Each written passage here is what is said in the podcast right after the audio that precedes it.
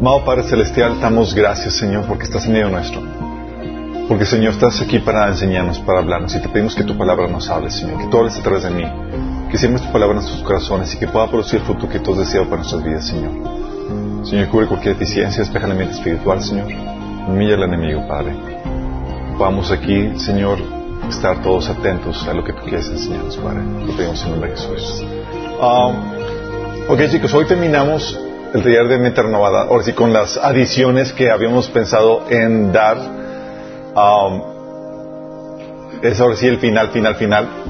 No solamente ya terminamos el, el taller, eh, justamente esta es la última semana antes de nuestro viaje. Vamos a estar viajando, vamos a ir a visitar a los hermanos de Querétaro, Puebla, Miraflores y Cancún. no, pero. Y entonces va a ser eh, no solamente el final del taller, va a ser también ahí la despedida. Hoy también cumplimos los ocho años de Minas, 3 de agosto. Ok, chicos, emocionado. Día al final. Um, esta sesión la habíamos, eh, era una. Cuando dimos el taller de. La penúltima vez que dimos el taller de mente renovada, como no hubo chance de añadirla, la dimos en, dentro de una predicación. Sí. Pero pues aquí estamos con el tiempo para poderlo incluir aquí. Vamos a incluirlo con algunas pequeñas variantes. Y hoy nos toca platicar de lo que implica la mente renovada.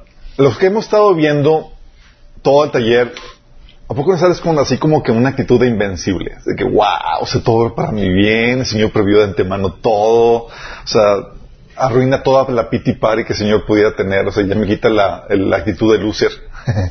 alguien todavía sigue aquí con la actitud de loser. Vemos cómo el Señor utiliza el sufrimiento para nuestro bien. Hemos visto cómo son los propósitos de Dios y cómo obran todas las cosas para nuestro propósito. Cómo el Señor nos pone por encima de las circunstancias y vencemos al mundo. O sea, todo lo que el mundo quiere hacer en contra nuestra, el Señor lo transforma para nuestro bien. Eso es genial. Y también hemos aprendido cómo, cómo aminorar los efectos negativos de, eh, de la caída. No por el hecho de que todo obra para nuestro bien vamos a vivir faltos de sabiduría, de entendimiento y demás, sino que porque queremos agradar a Dios, obtenemos sabiduría y conocimiento de, los, de las ordenanzas de Dios, de lo, cuál es la voluntad de Dios para todas las áreas de nuestra vida, para que podamos sembrar las, eh, eh, las buenas acciones de Dios y cosechar los buenos frutos. Porque como hemos comentado, la justicia de Dios no puede ser burlada.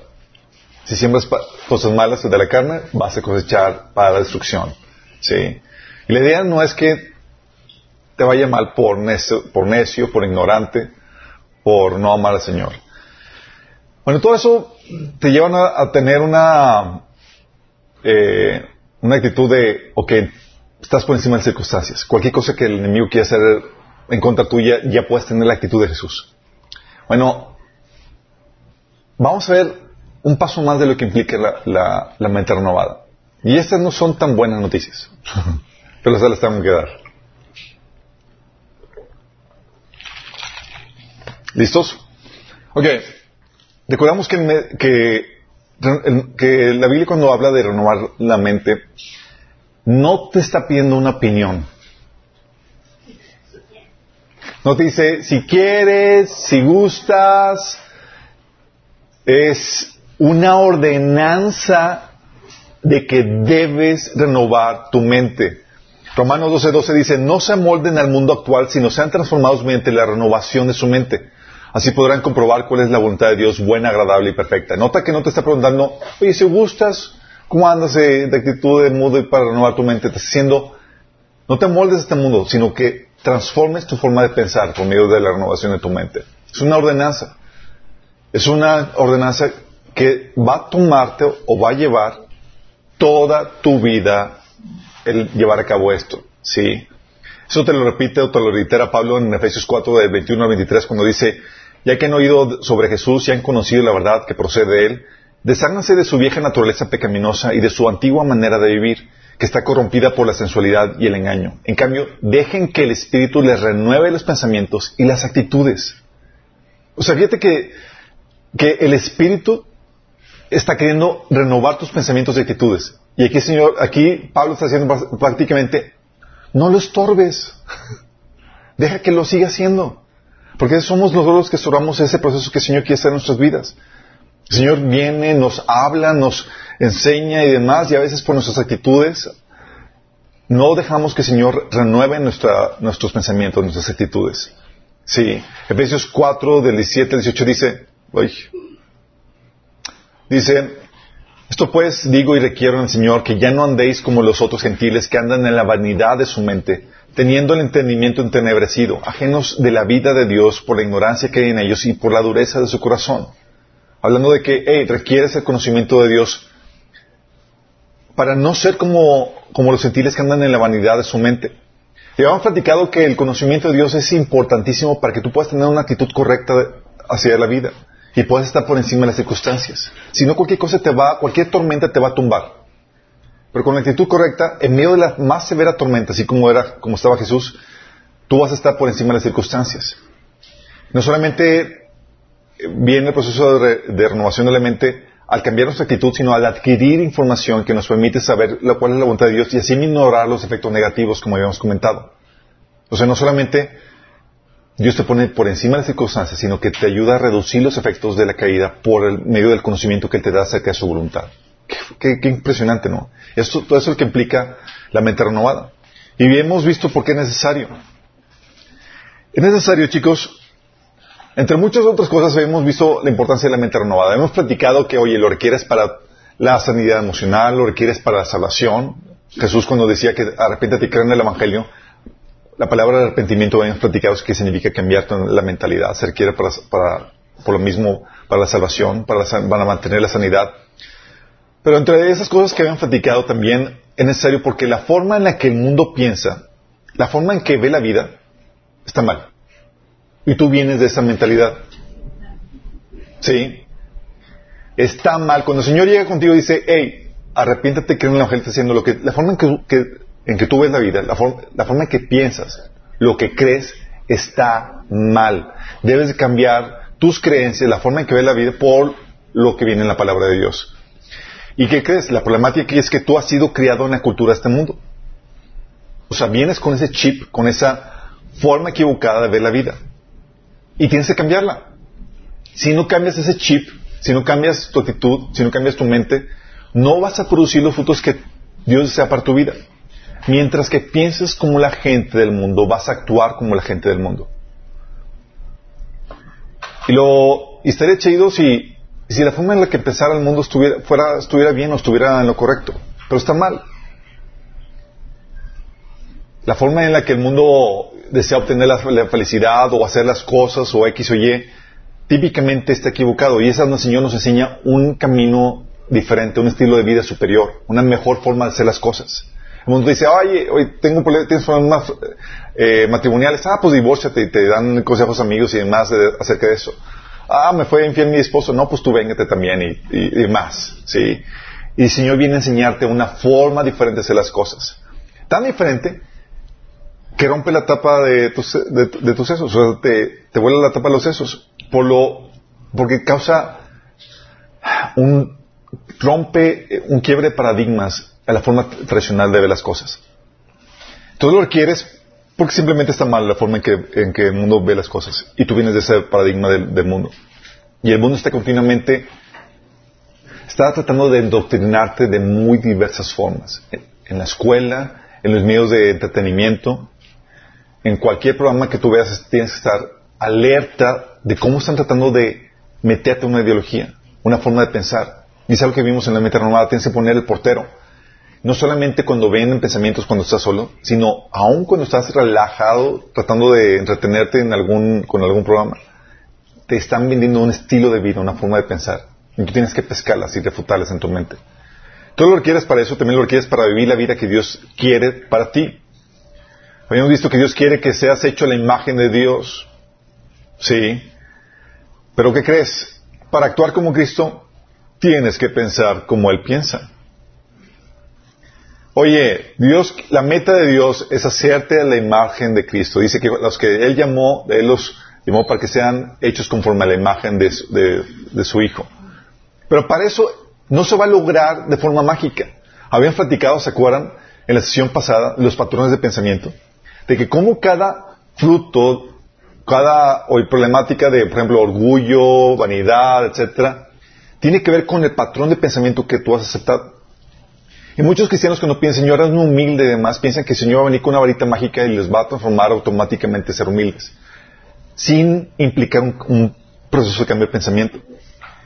Cuando todo fruto, todo fruto del Espíritu Santo va a implicar un cambio de mentalidad que te lleva a concluir de forma correcta y producir el fruto correcto en tu vida. La humildad no se lleva a cabo, no se produce nada más porque el Espíritu Santo está morando dentro de ti. Y tú lo puedes ver en los cristianos de Corintios donde estaban todos vanidosos y demás, y tenían el Espíritu Santo en sus vidas, pero no habían renovado su mente.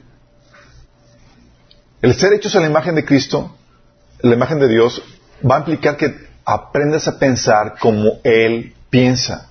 Y esa es toda la tarea que el Señor está queriendo hacer. Te quiere llevar a que pienses como Dios, como el gran líder.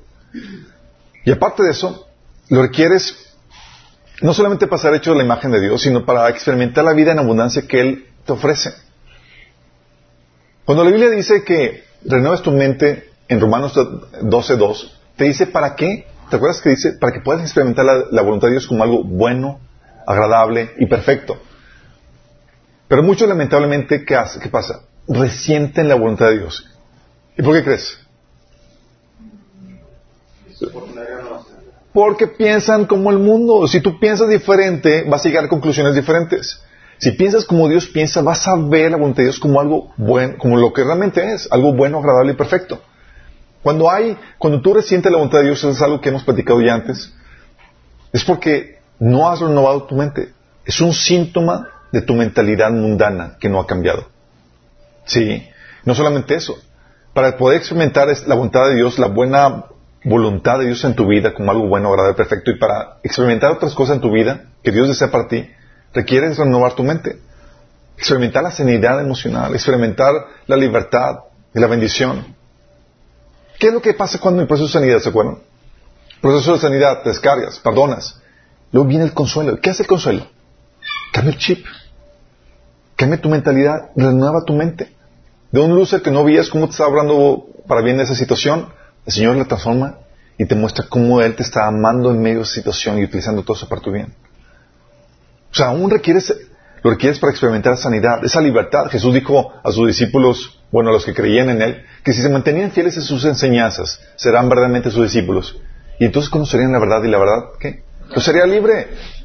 O sea, el proceso de que, el proceso de, adquirir esta información, de renovar tus patrones de pensamiento, iba a llevarte a producir esa libertad.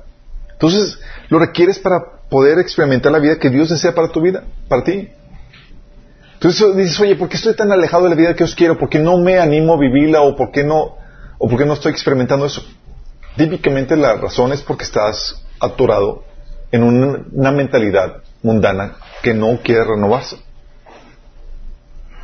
No solamente la requieres para eso, es necesario la mente renovada porque es indispensable para que puedas entender a Dios.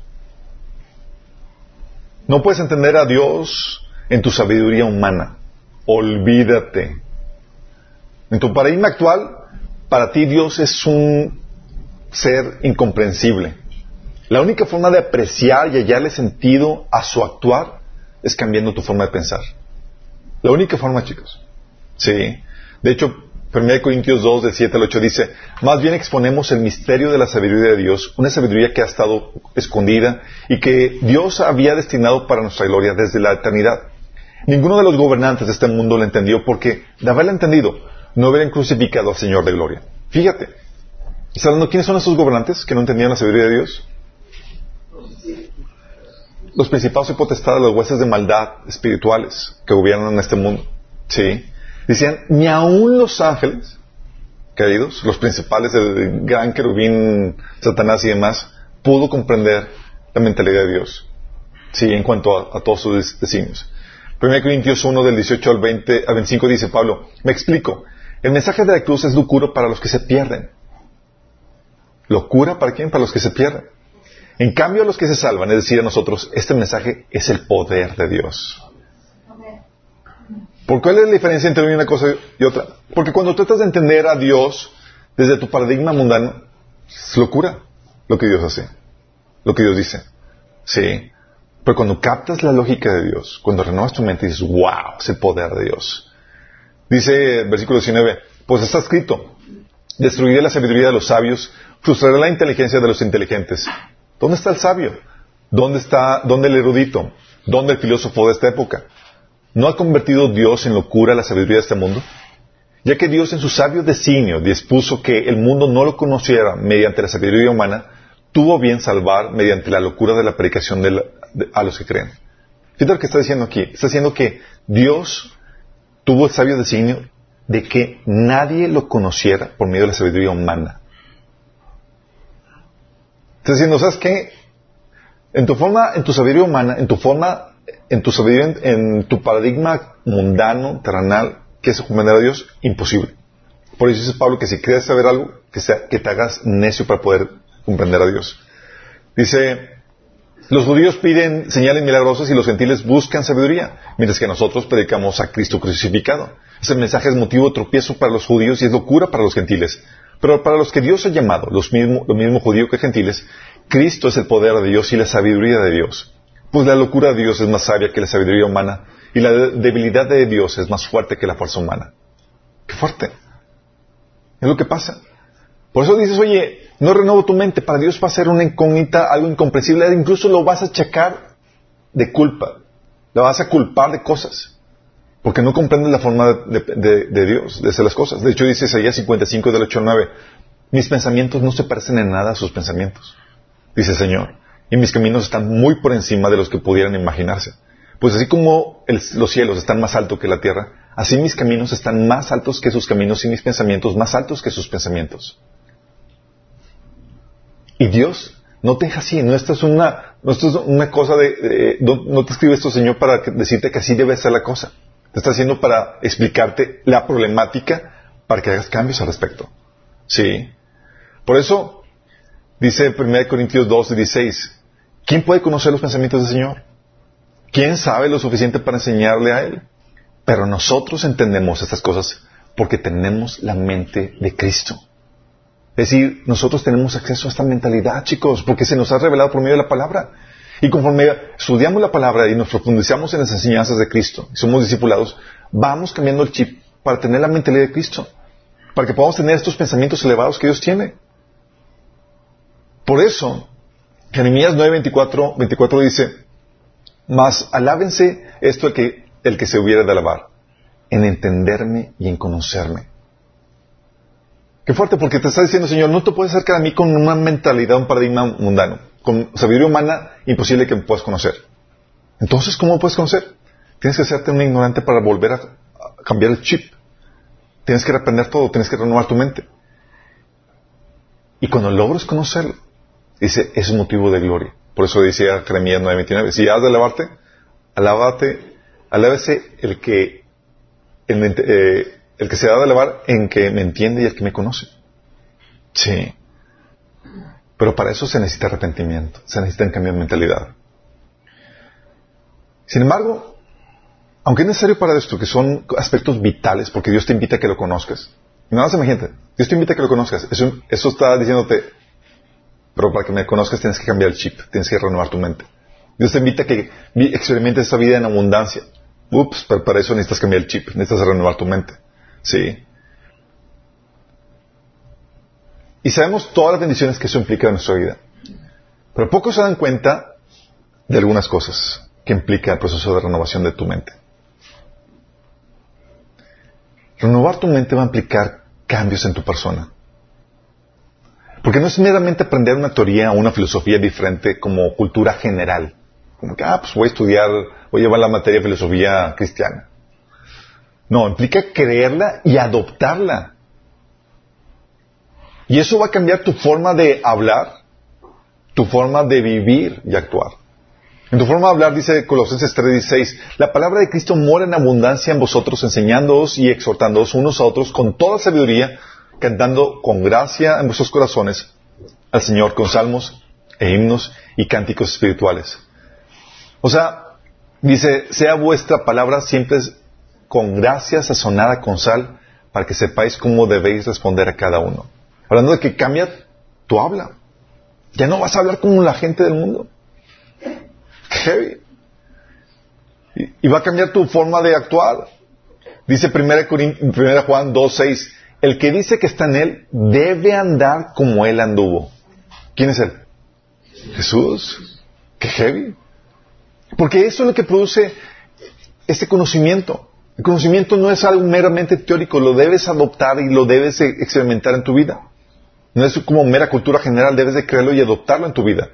Y eso va a producir cambios en tu habla y en tu conducta. Entonces va a implicar un cambio en tu persona. Pero también va a implicar, ¿sabes qué? Rechazo, crítica e intimidación.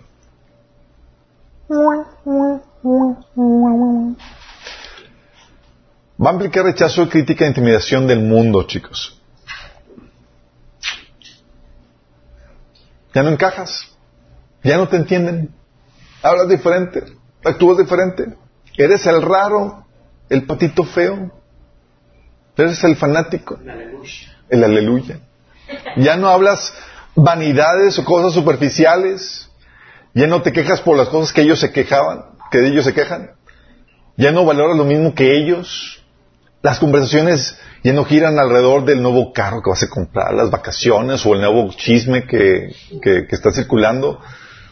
Por no compartir, por no compartir su misma opinión o valores, te van a tachar de homofóbico, racista, intolerante, fanático, etcétera, etcétera, etcétera. Dice Jesús advirtiéndonos de eso en Juan 17, 14. Yo les he dado tu palabra y el mundo los aborreció porque no son el mundo, como tampoco yo soy el mundo. Y algunos se imaginan como, ah, pues por, pasear mi Biblia a la iglesia, por tener mi Biblia, comprarme una Biblia, me van a rechazar. No, no. Por encarnar el conocimiento que viene en la Biblia, por renovar tu mente, por esa transformación que produce la palabra en tu vida.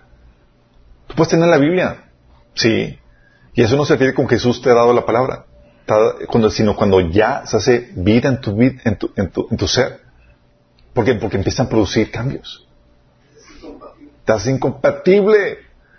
Primero Pedro 4.4 dice, no se extrañen de que sus amigos de la vieja vida se sorprendan de que ustedes ya no participan en las cosas destructivas y descontroladas que ellos hacen.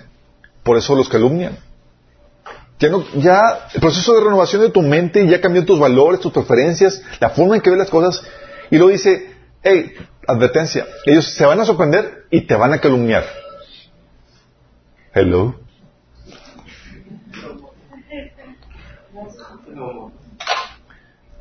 Si te das cuenta, esto es lo que implica, algunos ya han experimentado ese, ese rechazo, esa crítica por parte del mundo. Sí. Dice 1 Juan 4 del 5 al 6. Ellos, o sea, los falsos profetas son del mundo, por eso hablan desde el punto de vista del mundo y el mundo los escucha. Nosotros, en cambio, somos de Dios y todo el que conoce a Dios nos escucha, pero el que no es de Dios no nos escucha. Así distinguimos entre el espíritu de la verdad y el espíritu del engaño. O sea, como, nosotros hablamos desde otro punto de vista, dice, no te van a escuchar. Te van a rechazar. Y luego más, ¿te acuerdas cuando vimos el tema de la presencia de Dios? Porque lleva la presencia de Dios y los demonios se ponen todos ariscos. Sí, por lo que llevas dentro, por la presencia de Dios que llevas. Primero Juan 3.13 dice, Juan, tratando de animar a los creyentes, dice, hermanos, no se extrañen si el mundo los odia. Mira que si el mundo te ama, algo está mal. Sí. Juan 15, 18 dice, si el mundo los aborrece, tengan presente que antes que ustedes me aborreció a mí. Si fueran del mundo, el mundo los querría como a los suyos. Pero ustedes no son del mundo, sino que yo los he escogido de entre el mundo, por eso el mundo los aborrece. Recuerden lo que les dije, ningún siervo es más que su amo. Si a mí me han perseguido, también ustedes los perseguirán. ¡Qué heavy! O sea, todo porque ya no encajas, chicos, y el mundo está diseñado para, para disolver cualquier disidente, para eliminar cualquier disidente que piensa diferente. Tú y yo, el Señor vino con la palabra de Dios a cambiar nuestra forma de ver las cosas. Y ese cambio de paradigma, esa renovación de la mente hace que ya no encajemos en el mundo. Y la reacción del mundo va a ser como, wow, uno que, se, que ya no piense como nosotros. Hey, aleluya. No, es, empezaron a poner a riscos. Sí. Y te advierte Jesús, el mundo los va a aborrecer. Porque ya no encajas en esto. No son pocos los casos que han venido conmigo, personas que se han entregado al Señor y que nos platican de que hoy se entregaron al Señor y aman y dejaron la mala vida y demás, y sus papás todos histéricos porque ya no van a, fiestas y demás, o porque, o porque ya se le pasan hablando de Dios, o, están leyendo la, Biblia y hablan de las cosas de Dios, y es como que están histéricos por su cambio de vida, para bien. Para bien. Sí. Y la reacción típicamente es de los papás, así como que, mi hijo ya se quiere ir de, de, monje, de, monje loco. Y dices, oye, esa advertencia de que el cambio de paradigma, conforme más vas siendo a la imagen de Cristo, va aumentando la discrepancia que hay entre tú y el mundo. Y es lo que produce. 1 Corintios capítulo 3 menciona a Pablo de que a esos cristianos que aún estaban bebés en el cambio de mentalidad, en la, madurez que estaban generando, decía Pablo que entre ellos y una persona del mundo había prácticamente cero diferencia. Decía Pablo, son como personas del mundo. Y en personas con cristianos con mentalidad toda carnal porque están comenzando y demás o, o porque realmente no se convirtieron, no hay esa discrepancia entre el mundo y el mundo los acepta tal como, como los suyos. Pero conforme tú vas avanzando y en el proceso de cambio de pensamiento, de renovación de la mente, y te vas por ese cambio de la mente pareciendo más a Cristo, vas a despertar más adversidad, más eh, omni, ¿cómo se dice? Diversidad. Te vas a adversidad o oposición, gracias. Oposición contra ti. Por parte del mundo. Pero déjame advertirte algo. También de la iglesia. También de la iglesia. Vas a, tú vas a decir, ah, pues bueno, mis amigos son de la iglesia, voy a la iglesia, es mi principal círculo de amistad y demás. Prepárate. Porque llega un punto en la renovación de tu mente en la que empiezas a cuestionar y dejar de hacer cosas que aún se dan entre los cristianos, pero no son nada más que tabús, tradiciones y doctrinas de hombres.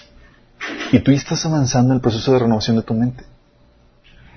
Tal vez no te rechacen, pero sí va a haber crítica, porque estás avanzando en ese proceso de renovación de la mente.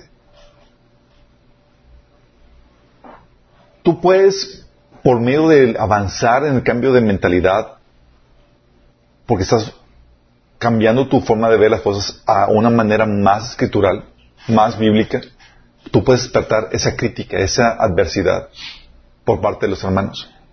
Esa adversidad, esa oposición por parte de los hermanos. Recuerdo mi proceso de, conversión, pues típicamente empiezas a leer la Biblia, no sé si les ha pasado, y lees pasajes Pasajes que, con mandatos o cosas que te dicen que debes ser o que debes de creer, pero que nadie los cree. Y como nadie los cree o nadie los obedece, ah, pues te los pasas.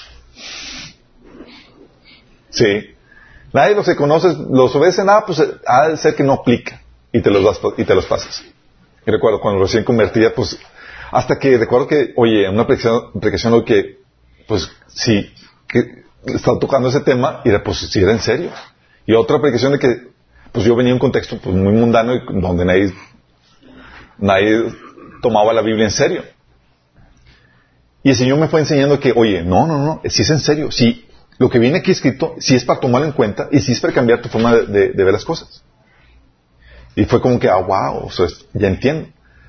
Pero llega un punto donde tú ves entre tus hermanos cristianos pasajes que nadie los pela o que nadie les hace caso y dices, ah, pues entonces esto no aplica. Y cuando te quieres apegar a ellos, ¿qué crees?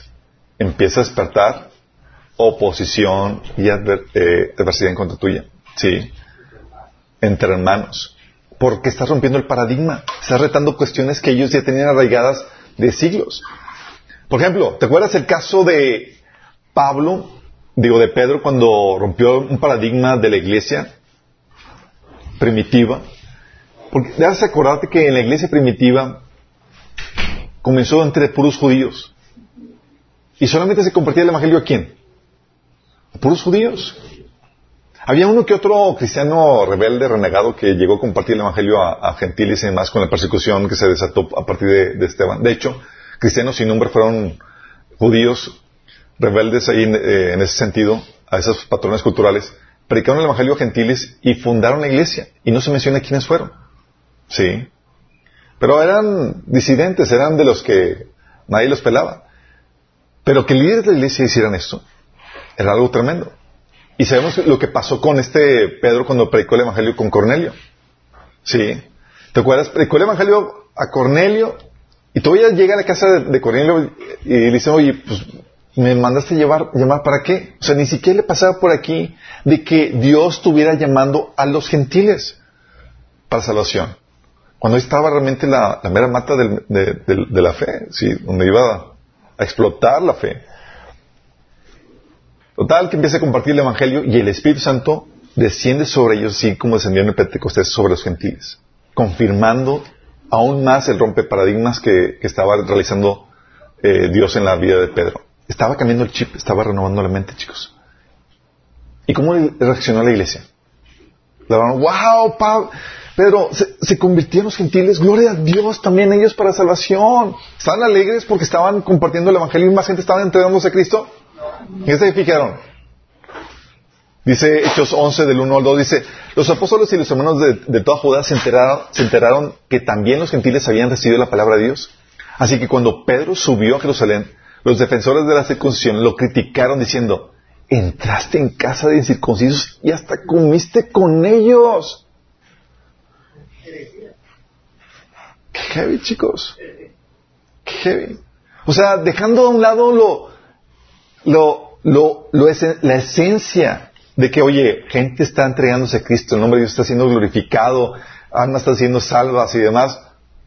Entraste, rompiste los paradigmas, rompiste, la forma en cómo debe hacerse las cosas.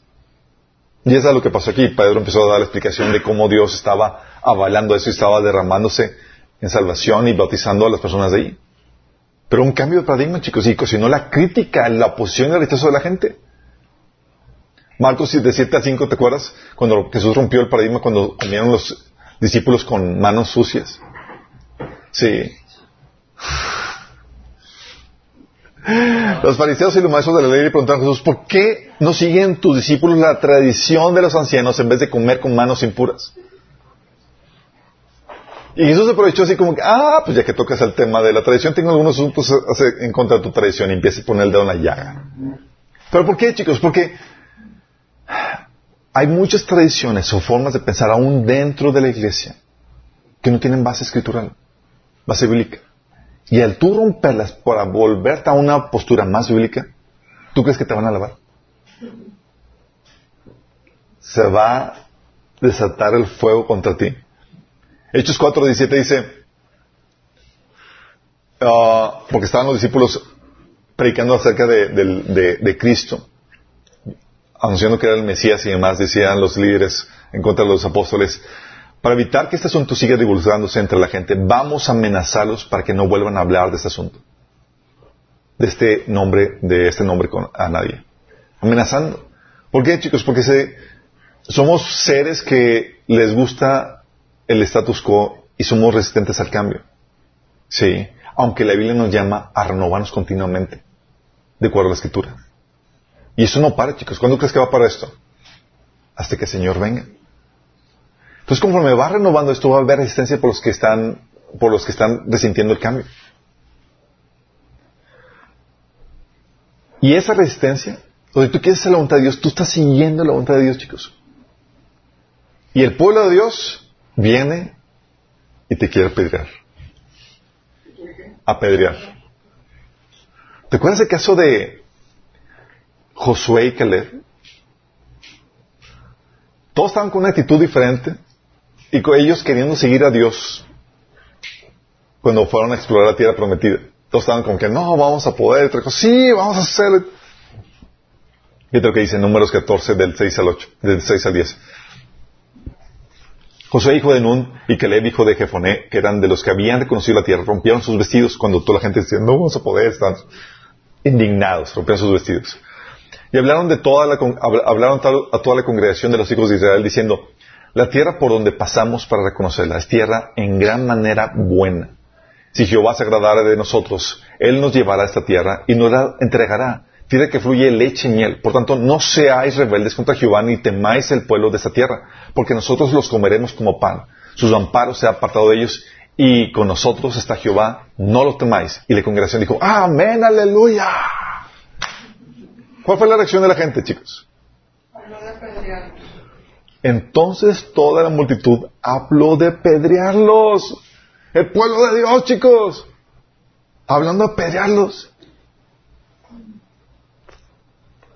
Qué grueso, ¿no? ¿Saben? Cuando comenzamos, conforme el Señor fue eh, enseñándome eh, más y más las escrituras, me di cuenta de que había cosas o paradigmas dentro de la iglesia que estaban fuera del lugar o no tenían base bíblica. Asuntos como la cobertura, entre otras cosas. Sí. Y recuerdo que de joven lo, eh, pues cuestioné esos paradigmas. Me atreví a cuestionarlos y, proponer lo que dice la Biblia. Lo que, nada más eso.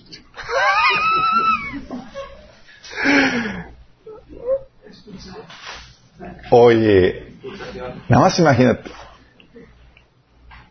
Habíamos comenzado un proyecto un año anterior y la oposición que, recibimos en ese año anterior en la escuela había sido de, por parte de la universidad. Y hubo oposición, se puso interesante, se rumoraba que nos iban a correr de la escuela y demás. Sí. Pero ninguna oposición se, se igualó a la oposición que surgió dentro de la iglesia el siguiente año. No había conocido oposición más sanguinaria en el mundo que los de adentro de la iglesia, chicos. O sea, los de afuera era, sí había oposición, pero no amenazaban, no, tenían las piedras listas para, para, para aventar. Estos eran con piedra y con todo, sí. Fue sanguinario la, la, la, forma en cómo, en cómo trataron a la oposición, porque estabas tratando cuestiones que estaban muy arraigadas. Y no estaba diciendo nada que no fuera bíblico. Bíblicamente estaba diciendo, o sea, es que no tienes autoridad sobre todos los asuntos de la vida de los, de los miembros de la iglesia. Solamente tu autoridad está limitada. Autoridad limitada, completamente bíblico. no hay nadie que tenga toda autoridad en el, cielo y en la tierra más que el Señor. Y por ahí, autoridad delegada, limitada. Decir eso, o decir que no le querías cobertura de ellos, fue terrible. O sea, llegaron a, pues, junto a un concilio y demás, eh, con amenazas, intimidaciones y demás para tratar de, de, parar esto. Y cuando trataste de salir ves algunos lugares, hasta te hacen sentir como si fueras a perder la salvación. Te amenazan, te dicen que vas a perder la salvación, te, incluso hay pastores que te, que te, que te maldicen y demás, etcétera. Vamos, imagínate, entonces a partir de ahí empezamos, Señor no me pare por eso y continuamos con el proceso de reforma a irnos cada vez más bíblicos, más bíblicos y demás. Y aquí estamos. Oye, llega conmigo un joven que quería transformar, que viendo, estaba viendo el, material discipulado y estaba, estaba en shock porque se estaba dando cuenta, me dice, llega, me aborda, me dice, oye, Alberto, pues me estoy dando cuenta que hay muchas cosas en la, iglesia que donde voy que pues no están basadas en la Biblia, con lo que estoy escuchando. Y pues no sé qué hacer, si cambiarme o, quedarme y tratar de hacer un cambio y demás. Y digo, pues trata de quedarte y a ver hacer un cambio, o ser un transformador. Pero le tuve que advertir qué va a pasar. De hecho, le escribí, se los leo, le puse ahí por WhatsApp. Dice, solo te voy a dar algunas advertencias. Ser un reformador no es una tarea por la que vayas a ser alabado por los hombres. Al contrario, todo impulso por alinear nuestras vidas y ministerios a la voluntad de Dios va acompañado de oposición, cuanto más cuando rompe el paradigma establecido, la tradición a la cual la iglesia se ha aferrado durante tanto tiempo. Pero Dios está contigo. Y si, y si te está poniendo esa inquietud, honra su voluntad a final de cuentas estamos puestos para agradarlo a Él y no al hombre, aunque mueras en el intento.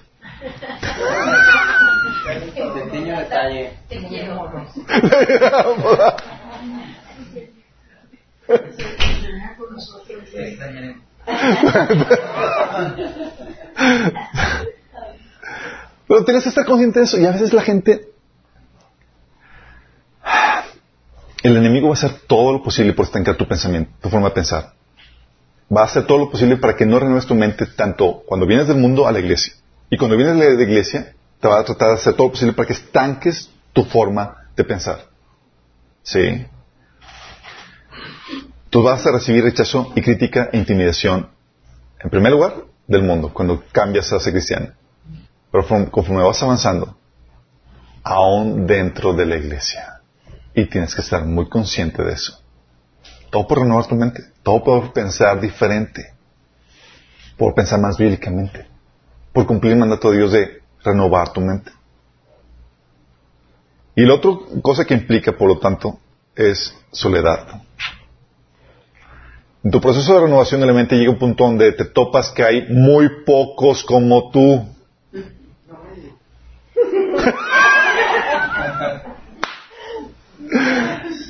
encuentras que te, das cuenta que te encuentras solo. Pues si Jesús tuvo y era del otro bando, del otro bando espiritual, me refiero.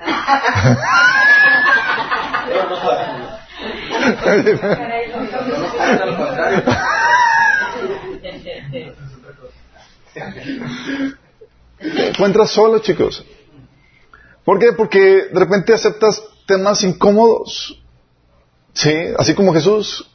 Jesús crees que tenía miedo, temas incómodos. Juan 6, del 60 al 66, dice Jesús, dice la Biblia, al escucharlo muchos de sus discípulos exclamaron, esta enseñanza es muy difícil, ¿quién puede aceptarla? Sus discípulos, chicos, hoy está muy difícil. Jesús, muy consciente de que sus discípulos murmuraban lo que había dicho, les reprochó, ¿esto les causa tropiezo? O sea, te ofende. Desde entonces muchos de sus discípulos le volvieron la espalda y ya no andaban con él.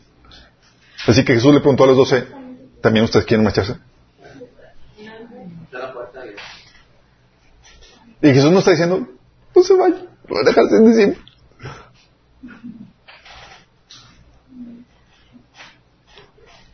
Y la Biblia nos advierte esto, chicos. Segundo Timoteo 4.3, Pablo decía a Timoteo, llegará el tiempo en que la gente no escuchará más la solidez en la enseñanza. Seguirán sus propios deseos y buscarán maestros que les digan lo que sus oídos se mueren por oír. Entonces, oye, tú aceptas lo que viene en la Biblia tal cual como viene, sin adornarla, sin ponerle dulcecito ni nada.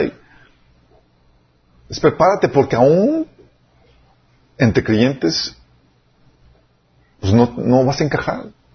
Va a implicar soledad en ese sentido. Hoy tú vas a llegar con el mensaje bien emocionado, con el Señor te, te, te enseñó y demás, y de repente la gente te saca la vuelta.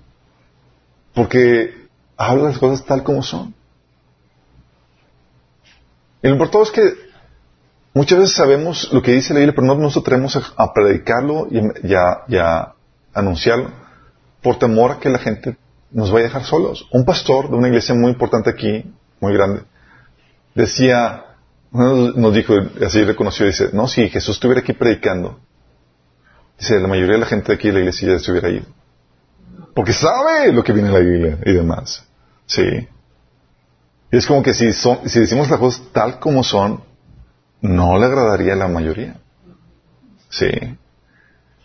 Y tú quieres ser una persona reformada escritural que, que cambia el chip por lo que viene en la Biblia y de repente te sacan la vuelta por porque aceptas temas incómodos, porque compartes temas incómodos, porque hablas la verdad.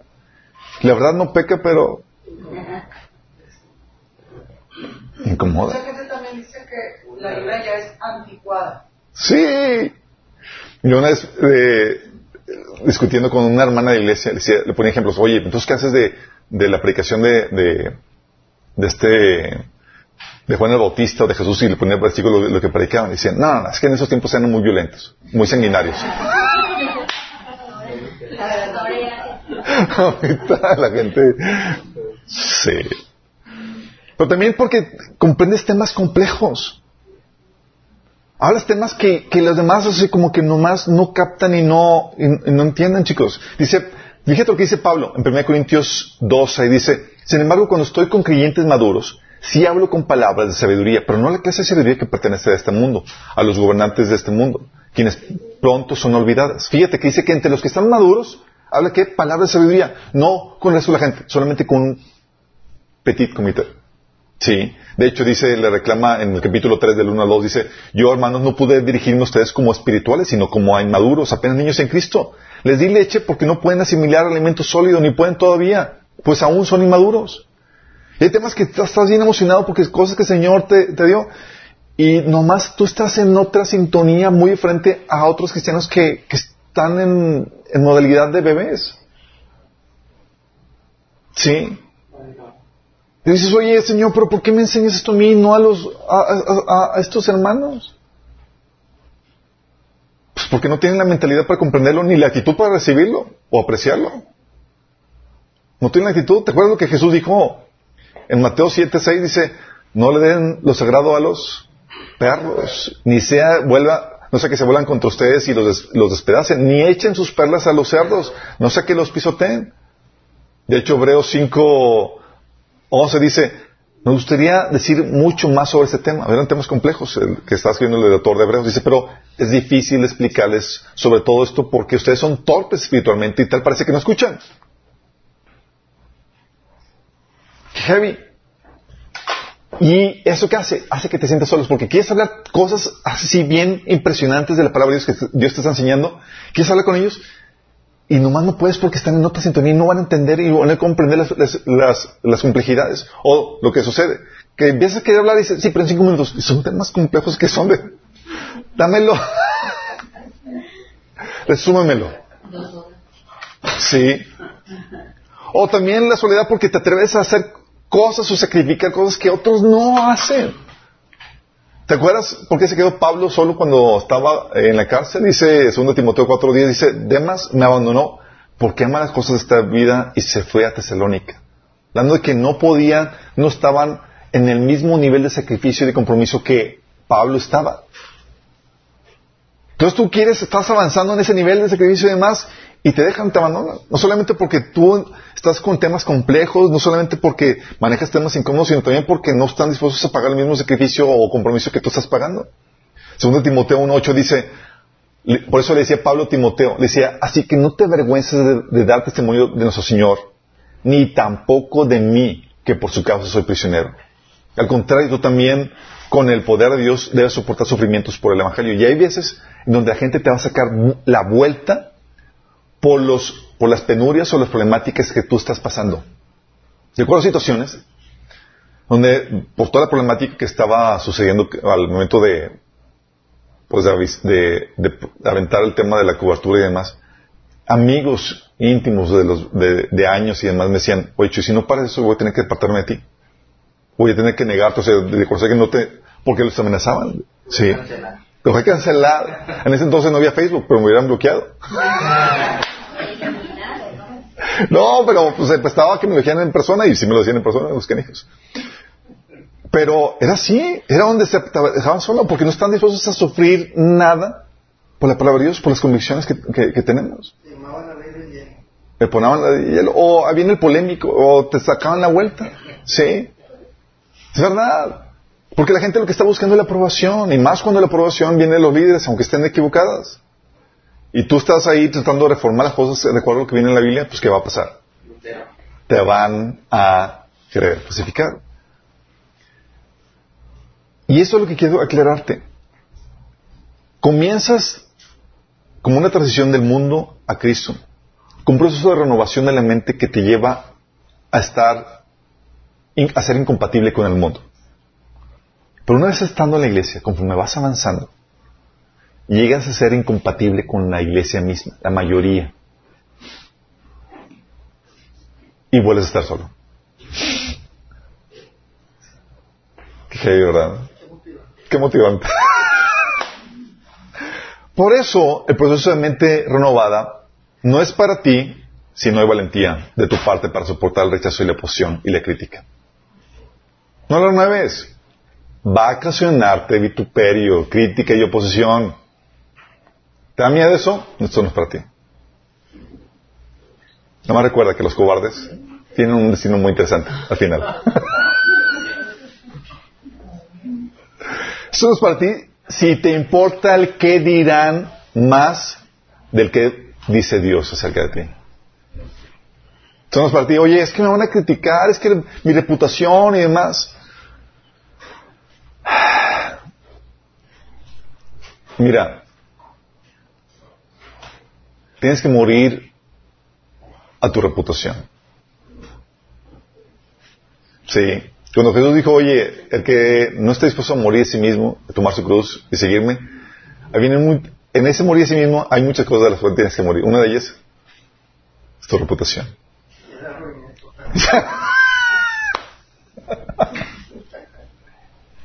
ya arruiné mi reputación. No, no, no la arruinaste, el Señor la arruinó. Sí. Lucas hace...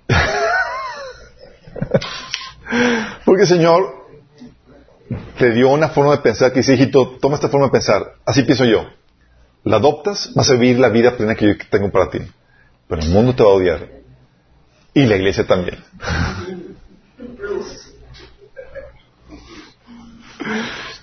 Entonces no es para ti si no hay valentía. No es para ti si te importa el que dirán. No es para ti si no estás dispuesto a sentirte solo, aunque estés con Dios.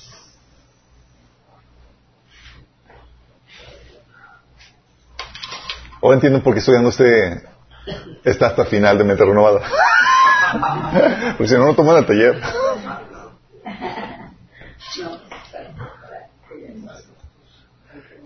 Mira, déjame aclararte esto. El enemigo va a tratar de hacerte regresar al redil, su redil. redil malo. Tratará, de devolverte a la vida de perdedor y de esclavo que tenías con él. Y no parará con eso, va a tratar de jalarte para que te pierdas juntamente con Él, aún después de cristiano. El mundo y la iglesia carnal, chicos, va a tratar de regresarte al redil con castigos que, se que implementarán contra tuya para conformarte a su forma de pensar, a sus valores, para impedirte que sigas avanzando en el proceso de renovación. ¿Cómo que castigos? ¿Sí? Críticas, rechazos, el que te excluyan, todo eso, son mecanismos de castigo para que pares tu proceso de renovación de mente. Es como que no te dolió, oh, ahí te va esto. Sí. ¿No te dolió? Y, y, no solamente eso, sino que confabulan a los demás para que se levanten contra tuyo en ese sentido también. ¿Te acuerdas de la iglesia de Sardis? La iglesia de Sardis en Apocalipsis capítulo 3 era una iglesia que era famosa y se quedó con la fama de viva pero estaba muerta. ¿Por qué? Porque sucumbió a las presiones del mundo. La doctrina cristiana no es sino incómoda para el mundo y el mundo te trata de, conformar o presionar para que mengues la doctrina, lo, conformes para que sea menos ofensiva al mundo. Y esta la iglesia Sardis así que se había desviado de la doctrina original. Y le dice Jesús, conozco tus obras, tienes fama de estar vivo, pero en realidad estás muerto. Vuelve a lo que escuchaste y creíste al principio y reténlo con firmeza. Arrepiéntete y regresa a mí. A lo que creíste al principio. ¿Por qué que regresa a lo que creíste al principio? Porque se había desviado de la doctrina inicial, chicos. ¿Por qué? Por la presión del mundo. El mundo entró. Porque el mundo le hace la fuche, le hace el fuche la verdadera iglesia. ¿No es agradable? Oye, porque no son iglesias muy famosas en el mundo y muy queridas.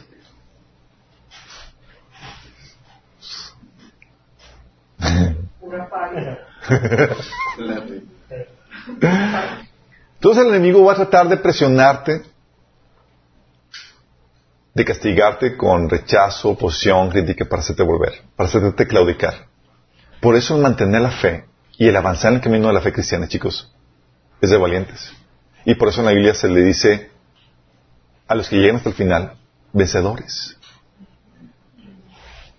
Porque aunque la fe es gratis, el mantenerla hasta el final.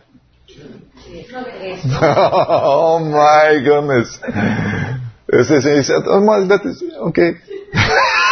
Gracias, señores. Pero te dicen que te cuesta mantenerla. lo que te cuesta aferrarte ahí. Por eso dice Señor en Apocalipsis 2, 7, 2, 17, 26, 3, 5, versículo 12 y 21, al que venciere. Al que venciere.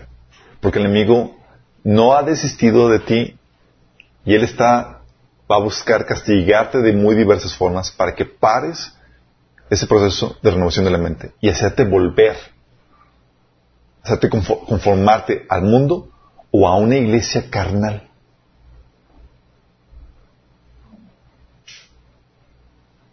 Porque aún los creyentes, aún los cristianos, Pablo te está advirtiendo que si va a, la iglesia al final se iba a caracterizar porque no iban a soportar la sana doctrina. Y si tú, llevas la sana doctrina, tampoco te van a soportar. Qué heavy, ¿verdad? Entonces, no te sientas mal si te sientes que incluso dentro de la iglesia no encajas. Es de esperarse. Es de esperarse. A mí me, gustado, me hubiera gustado que me hubieran advertido esto al inicio de mi vida cristiana. Porque uno piensa, ah, pues todos estamos en el mismo canal. Inocente de mí. No te los camotazos y demás, pues ¿qué onda? ¿Qué nos, nos basamos en la Biblia y demás? No. no, pesan las tradiciones y las formas y un montón de cosas que, que no están basadas en la Biblia. Sí. No, si hubieras visto todo el show que ha ocasionado por temas de la cobertura o temas de que, oye, la disciplina eclesiástica viene en la Biblia, sí, pero si la implementas eres un friki. Sí. Etcétera. Y un montón de temáticas que quieres acatarlas, como viene en la Biblia, vas a levantar polvo. Pero en medio de esta situación, si tú vas avanzando medio de la renovación, por medio de la renovación de la mente y ves que ya no estás encajando, es obvio que estás siendo tú conformado a una mentalidad, a una imagen de Cristo que se parece más a lo de Él. Estás creciendo en el crecimiento del Señor, en, la imagen del Señor. Y en esa situación debes de tener cuidado, porque puedes tomar una actitud incorrecta con la mente renovada. ¿Por qué? Porque te puedes envanecer. Ay, yo no sé cómo sos maduros. Sí. No te envanezcas en medio de esta situación. Es un riesgo que corres. Dice 1 Corintios 8 del 1 al 2, mientras que el conocimiento nos hace sentir importantes, es el amor lo que fortalece a la iglesia. El que cree que sabe algo todavía no sabe cómo debería saber. Y es lo que debes entender. Si has renovado tu mente, has avanzado mucho, ya no encajas con, con otros cristianos y con el promedio de la iglesia, bien, pero a ti te falta mucho todavía. Es un proceso de renovación. Dices, oye, pues ya no sé más, ¿qué más tengo que cambiar? No te preocupes, el Señor te lo va a enseñar. Sí. El hecho de que no sepas no significa que no haya. ¿Sale? Nada más acéptalo por fe. Hay mucho que cambiar. Sí. Y hay mucho que aprender. Entonces aquí te eso y si crees que has avanzado, tranquilo, te falta todavía un buen todavía. Sí. 1 Pedro 3, 15 dice, estad siempre preparados para presentar defensa con mansedumbre y reverencia ante todo aquel que os demande razón de la esperanza que hay en vosotros. Porque una de las cosas que puedes tener con el conocimiento superior que tú estás adquiriendo renovar tu mente es que te puedes envanecer y que venga orgullo, chicos. Y, es ahí donde Pedro te dice, hey, conociendo esto, ¿tienes la habilidad para presentar y defender tu postura? Sí, pero hazlo bien, con una actitud mansa, humilde. No te envanezcas. No hagas sentir menos a las personas. Sí. Porque recuerda que lo que tienes tú es solamente un grado de madurez. No tienes toda la madurez. Así como tú eres, estás más maduro que los demás, hay gente más madura que tú. Y nuestra valía no depende de eso. Tú eres valioso por lo que Jesús hizo por ti y por la actitud de tu corazón. No por tu conocimiento, ni tus habilidades, ni lo que tienes. Sino por el amor y la confianza que has puesto en el Señor. También, no rechaces ni condenes o menosprecies a tu hermano por eso. Hermanos débiles en la fe. Fíjate lo que dice Pablo acerca de eso. Romanos 14, del 1 al 6 y del 13 al 14 dice, reciben al que es débil en la fe, pero no para entrar en discusiones. Algunos de su fe, su fe les permite comer de todo, pero hay quienes son débiles en la fe y solo comen verduras. El come de todo no debe menospreciar al que no come ciertas cosas, y el que no come de todo no debe condenar a lo que lo hace, pues Dios los ha aceptado. ¿Quién eres tú para juzgar al siervo de otro? Que se mantenga en pie o que caiga es asunto de su propio Señor. Y se mantendrá en pie porque el Señor tiene el poder para sostenerlo. Hay quienes consideran que un día tiene más importancia que otro, pero hay quienes consideran iguales todos los días. Cada uno debe tener firmes sus propias opiniones. El que le da importancia especial a cierto día lo hace para el Señor. El que, come de todo, come para el Señor y lo demuestra dándole gracias a Dios. Y el que no come, para el Señor se abstiene y también da gracias a Dios. Así que dejemos de juzgarnos unos a otros, o al contrario, propónganse vivir de tal manera que no causen tropiezo ni caída a otro creyente. Yo sé, y estoy convencido por la autoridad del Señor Jesús, que ningún alimento en sí mismo está mal. Pero si alguien piensa que está mal, comerlo, entonces para esa persona está mal. Aquí el Señor te está hablando de, oye, tienes un conocimiento superior en tu madurez, en tu avanzar en tu, en tu, en la fe, te lleva a no encajar con los hermanos débiles en la fe que hay hermanos débiles en la fe. Pero no es para que entres en discusiones, no es para que lo condenes. Está en un proceso. Está en un proceso. Y no es para que menosprecies el hermano, ah, pues, hermano niño en la fe. No es para que tomes esa actitud.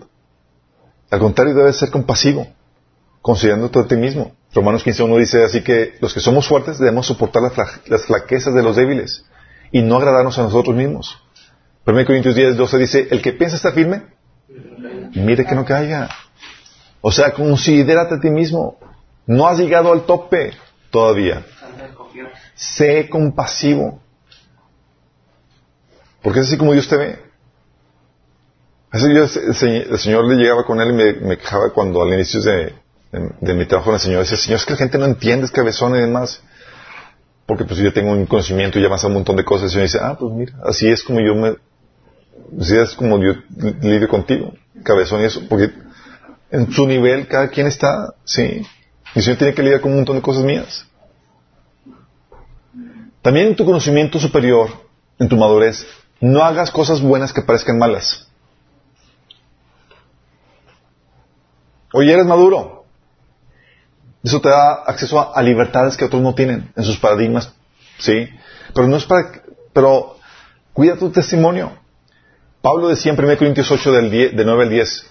Sin embargo, tengan cuidado de que su libertad no se convierta en motivo de tropiezo para los débiles. Porque si alguien de conciencia débil te ve a ti que tienes este conocimiento superior, comer en el templo de un ídolo, ¿no se sentirá animado a comer lo que ha sido sacrificado a los ídolos? Tú sabes que, oye, no participaste, pero sabes que la comida orada, bendecida, no va a producirte ningún daño, pero en el contexto está mal.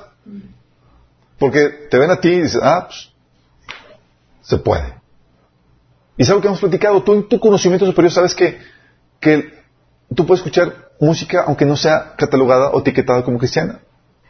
Dice Pablo en Filipenses 4.8, todo lo que es bueno, agradable, perfecto, lo que es de buen nombre y demás.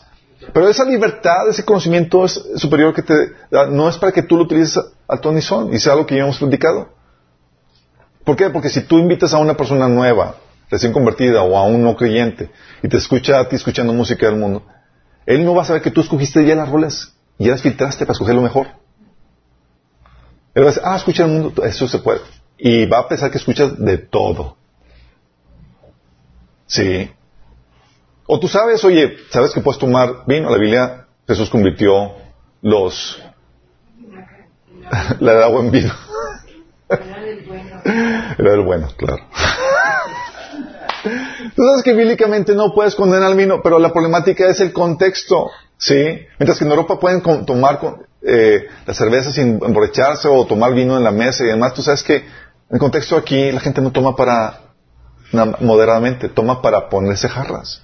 Y si te ven a ti tomando, porque tienes esa libertad, y sabes que no es malo tomar sino emborracharse, pero te ven en el contexto equivocado, tú estás pecando contra tu prójimo, en tu conocimiento superior, en tu madurez.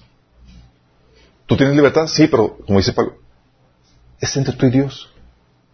Sí, tú ya cuidas su testimonio. No hagas cosas, buenas que parezcan malas. ¿Vamos? También escoge tus discusiones.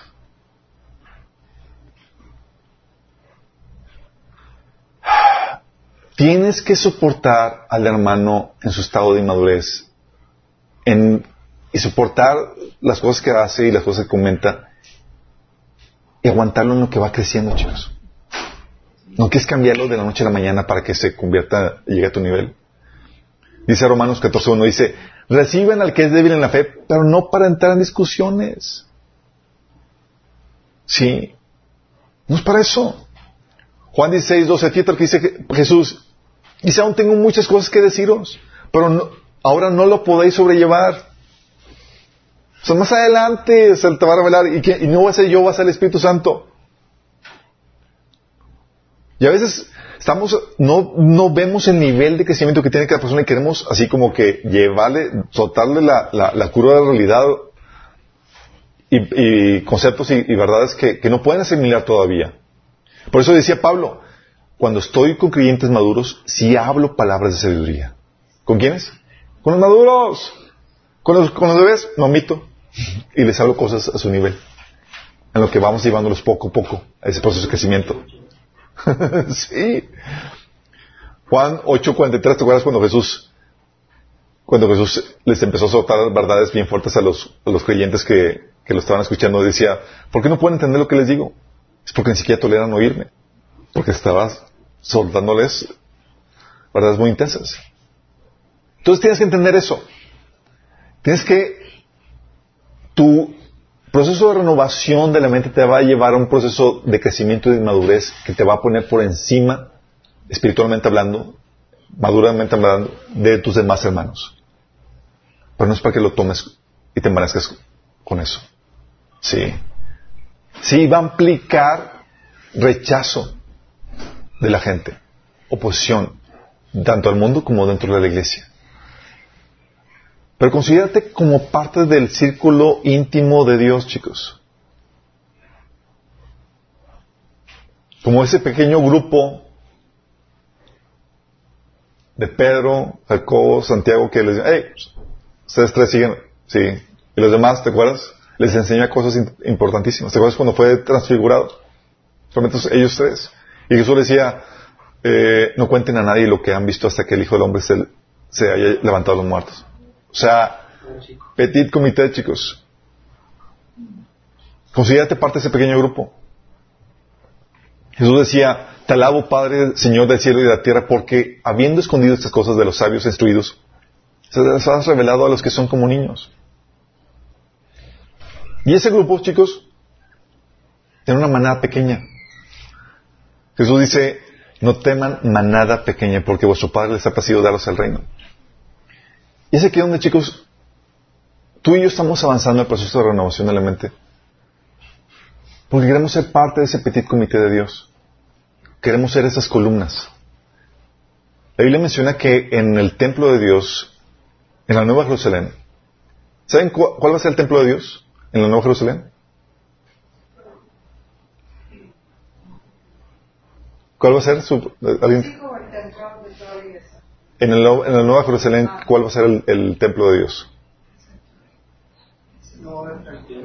No va a haber templo sí, físico, pero va a haber templo.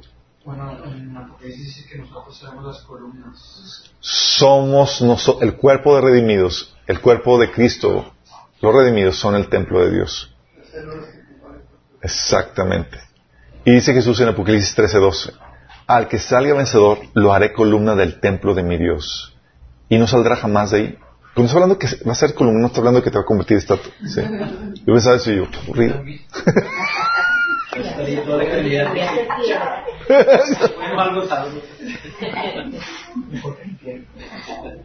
Pero cuando está hablando de, columna, está hablando que va a ser la figuras o personajes importantes en el reino, en la Nueva Jerusalén, donde van a tomar decisiones del reino de Dios. Ahí, chicos. No va a ser cualquiera. Va a ser personaje importante de tomar decisiones. Y una, y una casa no se edifica de puras columnas, chicos. Son solamente unas cuantas que son las que sostienen todo. Y cuando Jesús está diciendo que te va a hacer columna, te va a hacer esa figura importante del cual va a tomar decisiones importantes en el reino de Dios. Imagínate. Dice que lo haré columna en el templo de Dios y ya no saldrá jamás de ahí. Ese templo es el cuerpo de Cristo. Y cuando estamos avanzando en eso, estamos pidiendo hacer esas figuras importantes en el reino de Dios. Y debes entenderlo. Pero para eso tienes que pagar un precio. Por eso todo el rechazo, lo oprobio y demás que implica el avanzar en ese caminar de renovar tu mente, de ser transformado de gloria en gloria cada vez más a la imagen de Cristo. Y el transcurso puede ser, ups, tenía esto. El transcurso puede ser desgastante. Puedes verte solitario.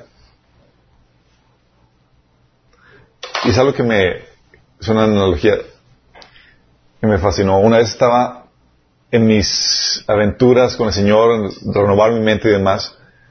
Oye, me sentía solo contra el sistema y tratando de soportar toda la persecución y todas las cosas que se habían levantado.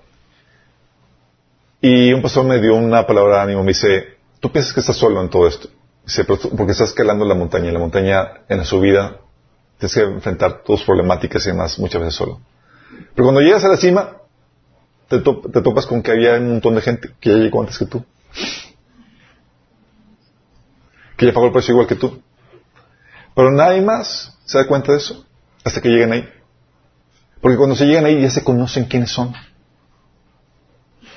Y cuando vas a estar por llegar, repente aparece la mano, ups, aquí estoy, y te levantan.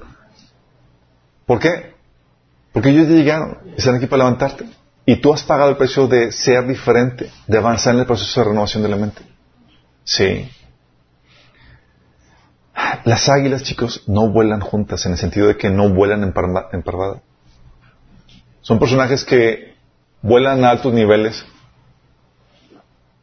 pero lo hacen con el Señor y muchas veces vamos a tener que volar así, solamente tú y Dios, soportando la dificultad, soportando la, lo oprobio, la oposición de la gente, porque tú has decidido pensar diferente, pensar como Cristo piensa. Tanto el oprobio del mundo como incluso el oprobio de la iglesia. Y la intención de este estudio es animarte a que no pares y que pagues el precio. Y que no te desanimes si acaso empiezas a sentir que no encajas con esto de la iglesia. Hermanos me han estado durante los años me han comentado de que de que hay un punto de lleno pueden platicar a gusto con otros hermanos en, Cristo. Empiezan a platicar de vanidad, cuál es el nuevo carro, bla, bla, bla, y ya son cosas que ya ya trascendieron eso. Están pensando en cómo se vive el Señor, cómo extender el reino, de cómo lo que, la nueva relación que Dios trajo, lo las nuevas cosas que Dios está haciendo. Y cuando trata de hacer eso, le trata de fanático, es como que el tipo nada más habla de Dios. Sí, ya no encajas. Es parte de. Y tienes que ser advertido de eso. La idea es que sea algo normal. Sí. Que ya no encajes con el mundo, llegas, encajas con la iglesia y aún conforme avanzando, llega un punto donde tampoco encajas, con la iglesia. Es decir, con los inmaduros. Ya no formas parte de ese grupo. Porque ya eres parte de los maduros. Y a ti se te revelan cosas diferentes. Porque has ido avanzando. ¿Vamos? ¿Oramos? Amado Padre Celestial, damos gracias, Señor, porque tú nos enseñas cómo nos llevas en este proceso de transformación, Señor donde comenzamos muy parecidos al mundo, Señor. E incluso nos sentimos más cómodos en el mundo. Pero tú nos vas transformando por medio de la renovación de nuestro entendimiento, Señor, para ser más y más parecidos a ti, Señor. Y llegamos a ser como niños espirituales, Señor, dentro de la iglesia. Pero no se queda ahí, sino que nos vas llevando a un proceso de madurez, donde incluso dejamos de encajar con el resto de la iglesia, Señor para ser parte de ese selecto grupo, Señor, que tú estás levantando para el liderazgo dentro de tu cuerpo, Señor. Para ser esas columnas dentro de tu reino, Padre. Señor, queremos decirte que nosotros queremos pagar el precio. Estamos dispuestos a soportar el vituperio, la oposición y todo lo que sea necesario, Señor, por mantenernos fieles a tu palabra. Por mantenernos fieles en ese proceso de renovar nuestro entendimiento, cada vez más apegados a tu palabra. Cada vez más apegados a tu verdad, Señor. Que no claudiquemos, Señor, que podamos seguir avanzando, siendo transformados más en la imagen de Cristo, Padre. Te lo pedimos, en Jesús. Amén.